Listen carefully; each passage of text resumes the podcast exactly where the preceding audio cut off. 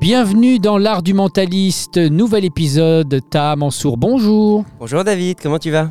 Ça va très bien à chaque fois qu'on se fait des petites réunions dominicales, puisque c'est tous les dimanches avec euh, ce podcast. Je suis ravi.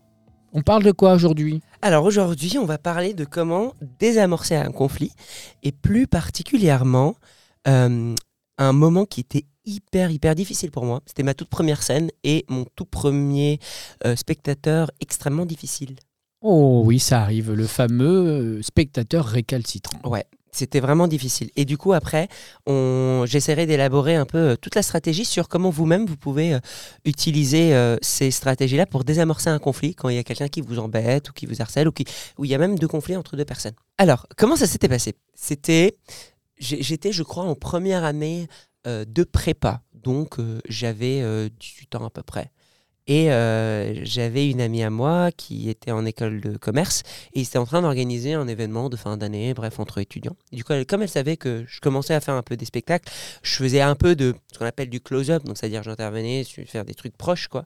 J'avais fait quelques événements, mais j'avais toujours pas mon spectacle Effet Papillon, etc. sur Paris. Euh, J'étais toujours à Brest à ce moment-là. Et donc elle m'avait dit, bah tiens, est-ce que tu pourrais pas nous faire un, petit spectacle pour ça? Donc c'est vraiment ma toute première prestation publique en tant que mentaliste. Et donc j'étais très très très stressé. Donc j'ai écrit un petit spectacle de 20 minutes, j'étais très content. Ça commence avec tout le monde hyper content. Bon, c'est des jeunes, du coup, en école de commerce. Donc, il y a une bonne ambiance, on, s'entend bien, etc. Moi, j'arrive. Et le premier numéro, euh, la première, le premier tour euh, du spectacle, c'est je fais monter cinq personnes sur scène. Je leur demande d'écrire sur un papier euh, une destination qu'ils voudraient, où, ils voudraient aller. Première chose d'abord, je dois deviner qui a écrit quoi comme destination, en les confrontant un peu à, leur réaction, etc. Et deuxième partie, la dernière personne, on va dire, je regarde pas son papier et je devine à quelle destination elle pense. Donc, c'était ça qui était censé se passer en théorie. ok. En pratique, En pratique, je demande d'abord, donc je suis devant une salle de 300 personnes et je demande, bon, alors, euh, euh, qui veut me rejoindre sur scène? Déjà, j'ai appris ma première leçon, c'est que j'ai un mec tout, tout, tout au bout qui fait vraiment un point en l'air et qui fait moi et qui saute, qui descend en courant sur scène. Je lui ai même pas dit viens et il est venu. J'aurais pas dû l'accepter. il voulait faire le show dès le départ. Il voulait faire le show dès le départ. Et c'était vraiment le viser la lune, tu vois, vraiment un saut de, son de sa Amel chaise Bent. derrière. Et du coup, il, il- il arrive sur scène, je prends quatre autres personnes, je leur donne des papiers. Quand je me retourne et j'explique au public que voilà, là, à ce moment-là, euh, ils, doivent écrire chacun une destination différente, j'entends des rires derrière moi et je comprends pas trop. Et c'est juste après que je comprends que déjà, ce mec-là, il voulait me piéger et il a dit à tout le monde Ah, venez, on écrit tous Brest. Ce qui est nul à chier pour le numéro, ça sert plus strictement à rien. Et si tout le monde a écrit la même chose, bah, ça, ça me sert à rien. Donc déjà, j'entends des petits trucs, mais je comprends pas pourquoi. Je prends le premier, je dis euh, ah il y a Brest. Et là il y a des gens des cinq que j'avais pris sur scène Qui rit. qui commencent à rigoler. Et parce que je leur dis voilà, je vais essayer de deviner qui a écrit quoi. Donc là il y en a un qui explose de rire. Je me dis bon bah c'est probablement lui qui a écrit ça. Par chance. euh, le mec qui rigolait, c'était vraiment le mec qui avait écrit le mot Brest que j'avais dans ma main. C'était vraiment juste un coup de chance. Je lui donne son papier, je prends le deuxième, et là je vois Brest, et je me dis, ok, là j'ai l'impression qu'il y a une arnaque. Donc d'abord, première chose, je dis, ok, je crois que vous êtes des malins, vous avez tous écrit Brest, c'est pas grave, on va changer. Donc déjà, moi j'étais en panique parce que c'était ma première scène. Donc je me dis, c'est pas grave, tu vas pas te tester démonter, tu vas changer. Je leur ai dit, vous savez quoi? Même si vous avez tous écrit la même ville, euh, vous n'avez pas la même écriture. Donc je vais vous confronter à vos papiers. Hmm. Et je leur ai montré du coup à chacun Bien vu. individuellement le papier avec l'écriture. Je leur disais, dis-moi que c'est pas toi qui as écrit ça. Donc là où au début c'était l'objectif de deviner euh, la, la destination, là ça devenait euh, qui a écrit quoi. Ça marchait quand même.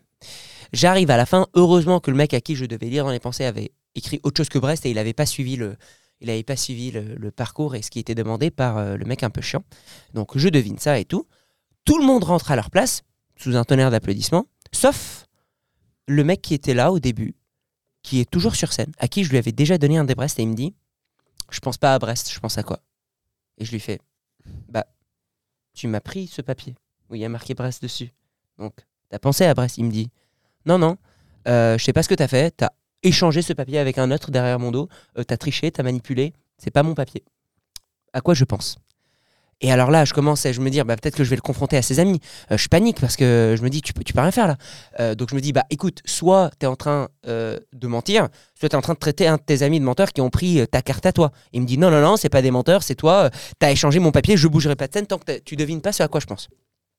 Donc là, il faut clarifier le cadre. Dans ma tête, je me dis, C'est la définition du relou, hein, tout simplement. Absolument. Euh, vraiment, définition du relou, mais gros, gros relou. Là, le problème, c'est que quoi que ce soit que je lui dise, je perds. Peu importe. Parce que c'est un mensonge. Haut et clair, là.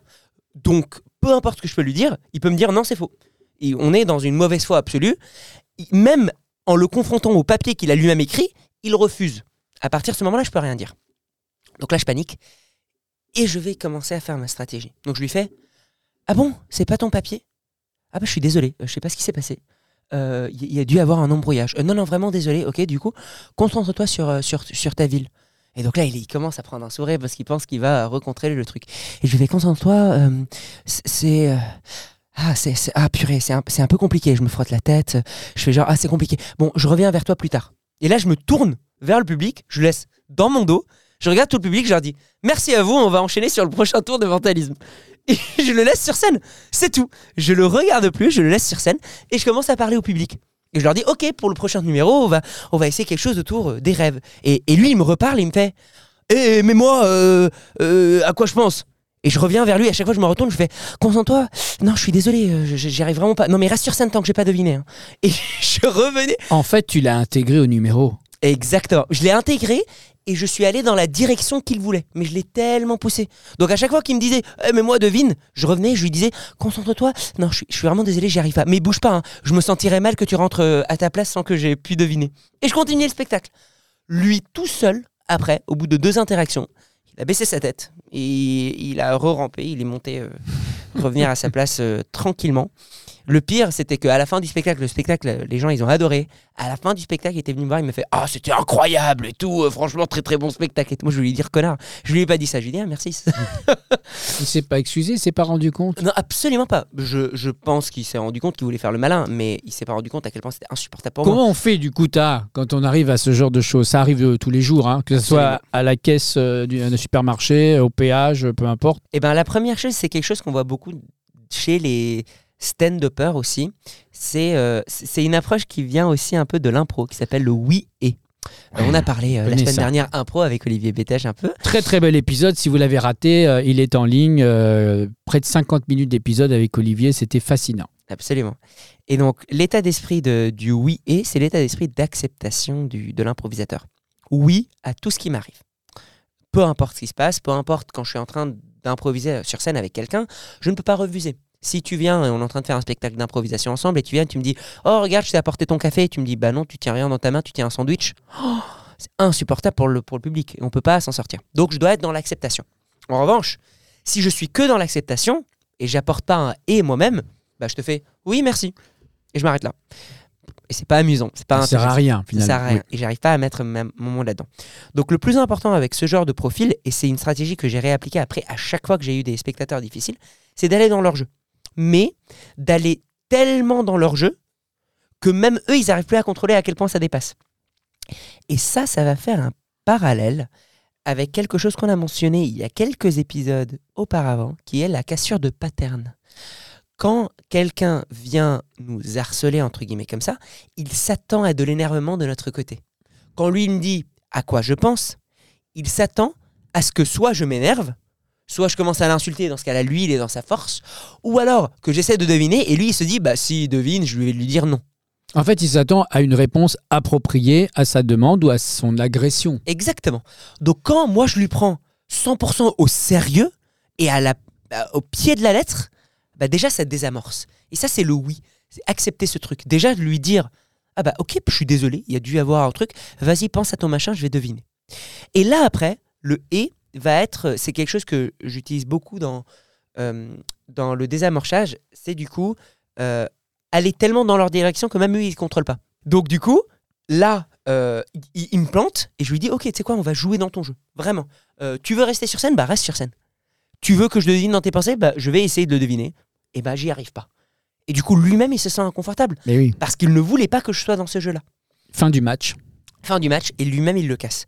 Et là, l'avantage qui est hyper, hyper fort, c'est que, en fait, d'un point de vue regard public, et c'est le plus crucial, je ne suis pas euh, complaisant et je ne suis pas désagréable. J'aurais pu l'insulter. C'était clairement dans mon droit en vue ce qu'il a fait. J'aurais pu lui dire Excusez-moi, monsieur, rentrez dans votre place, vous dérangez. C'était dans mon droit par rapport à ce qu'il faisait. Mais le fait de faire ça, ça montre une faiblesse au public. Lui, il va re-embêter après. Et c'est quelque chose que je vois, et c'est un conseil d'ailleurs pour tous les magiciens et mentalistes qui m'écoutent. Euh, c'est quelque chose que je, que je dis beaucoup dans, dans, mon travail de coaching et, de consultant, c'est d'accepter le truc, mais ouvertement. Euh, pareil, par exemple, euh, en fait, ces personnes-là qui viennent embêter, en réalité, ils veulent pas embêter. Ils sont pas là en, en se disant je suis méchant. Ils sont là en se disant euh, je veux montrer que je suis intelligent, euh, je veux faire le rigolo, je veux faire mon show. Donc ils ont toujours un intérêt derrière. Donc on va leur donner cet intérêt. Et euh, par exemple, moi quand j'étais au lycée, je me rappelle pareil, j'avais un- une autre personne qui lui, à cette époque-là, je faisais des tours de cartes. Donc j'étais vraiment dans la manipulation de cartes et tout. Et en plein milieu d'un tour, il y a un mec qui me fait Ouais, je suis sûr que tu pourras pas le faire si tu mélanges. Il continue à couper les tours. Au début, je l'ignore, mais après, il recontinue. À chaque fois, je fais un nouveau tour, il fait Eh, laisse-moi mélanger, laisse-moi mélanger. C'est insupportable. Donc je lui fais Pardon, tu veux mélanger? Et là, il fait Euh, Ouais, ouais. Je lui donne le paquet. Et je lui fais Maintenant, tu veux quoi? Mais en toute honnêteté, vraiment sans énervement, juste passif, tu veux quoi? Et il me fait euh, Ouais, maintenant, c'est bon, fais-moi le tour. Et je lui fais euh, T'es- tu- Tu veux plus mélanger? Il me fait Non, non, c'est bon. Je lui fais le tour. Et ben, en fait, les prochaines années, c'est devenu mon avocat principal et le mec qui allait parler de moi en positif partout autour. Et du coup, à chaque fois qu'il voyait quelqu'un de nouveau, il disait Oh, Non, mais vous vous en rendez pas compte, le mec, il est incroyable, quoi. Il a réussi à faire alors que c'est moi qui ai mélangé. Et même les moments où je me foirais, il disait Non, non, non, mais regardez pas, là, il s'est foiré, c'est une exception. Alors qu'au début, je le considérais comme, entre guillemets, un connard. En réalité, c'était pas un connard. C'était quelqu'un qui essayait vraiment d'être bluffé Mhm. comme dans les autres moments, il avait toujours un petit doute, et ben c'était sa manière, on va dire, d'exprimer un peu cette frustration-là. Donc je lui ai donné ça. Et cet état d'esprit-là du oui et est quelque chose qu'on retrouve souvent même chez les euh, stand-uppers qui critiquent un peu le public. Je pense notamment à, à Kairon, euh, Oui. tu vois, qui, critique, bon. etc. Et ben si on analyse concrètement ce qu'il fait, la majorité du temps, le public rigole même pas à sa vanne, il rigole juste au fait qu'il a redit mot à mot ce que la personne dans le public a dit. Vous faites quoi dans la vie Boulanger. Ah, vous êtes boulanger? Ha. Le public rigole à ce moment-là. Il n'y a pas de blague. Pourtant, le public rigole. Après, il dit, et vous vous appelez comment? Kevin. Kevin? Et vous êtes boulanger. Et le public rigole. Or, j'ai juste redit mot à mot ce que la personne m'a donné. Pourquoi c'est drôle? C'est parce que c'est une acceptation sur le moment même. Et c'est la première étape. Le seul fait de faire oui à quelqu'un déjà suffit pour désamorcer un cassage. C'est l'approbation. C'est l'approbation. Déjà, ça, ça suffit. Après, utiliser sa créativité pour ensuite amener quelque chose de nouveau, c'est encore mieux. Si quelqu'un, par exemple, je sais pas moi, dans un événement, me traite euh, de, de sale con, et je lui fais oui, tu as raison, je continue, il, il peut rien dire après. Non. Voilà, c'est ça le bloc. Et euh, c'est quelque chose que, hum, si vous êtes intéressé, je vous conseille le livre Impro de Keith Johnson, qui explore beaucoup de théories autour de, de l'improvisation, qui explique un peu ça. Et euh, donc, pour terminer sur un petit euh, tips, ça, absolument, comment appliquer ça dans votre vie de tous les jours? Là, on a analysé ça d'un point de vue spectacle, hein. mais euh, l'idée, c'est si jamais vous avez quelqu'un qui vous critique, quelqu'un qui vient contre vous avec une énergie négative, deux possibilités. Soit vous partez sur un truc de oui. Vous lui acceptez, vous lui donnez la parole. Mais sans mauvais jugement. Très important que vous-même, dans votre état d'esprit, il ne faut pas que vous soyez euh, désagréable avec Sans cynisme, en fait. Exactement. Si je viens, je fais Ouais, c'est bon, t'as mélangé, tu veux quoi maintenant? Ça casse la chose. Par contre, si je lui fais Ok, tu veux quoi d'autre? Et je, je m'intéresse vraiment à lui, là déjà, ça désamorce. L'autre possibilité, c'est d'appliquer ce qu'on a vu il y a quelques épisodes précédents, dans l'épisode 13, qui est une cassure de pattern.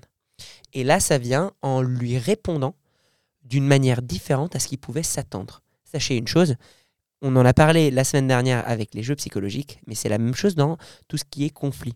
Une personne qui rentre dans un conflit s'attend à ce que vous vous énerviez. Donc, vous énervez, lui met le pouvoir dans sa main.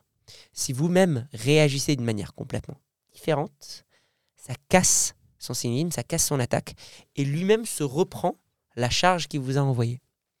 Voilà, donc soit vous dites oui et, ou alors vous répondez complètement différemment.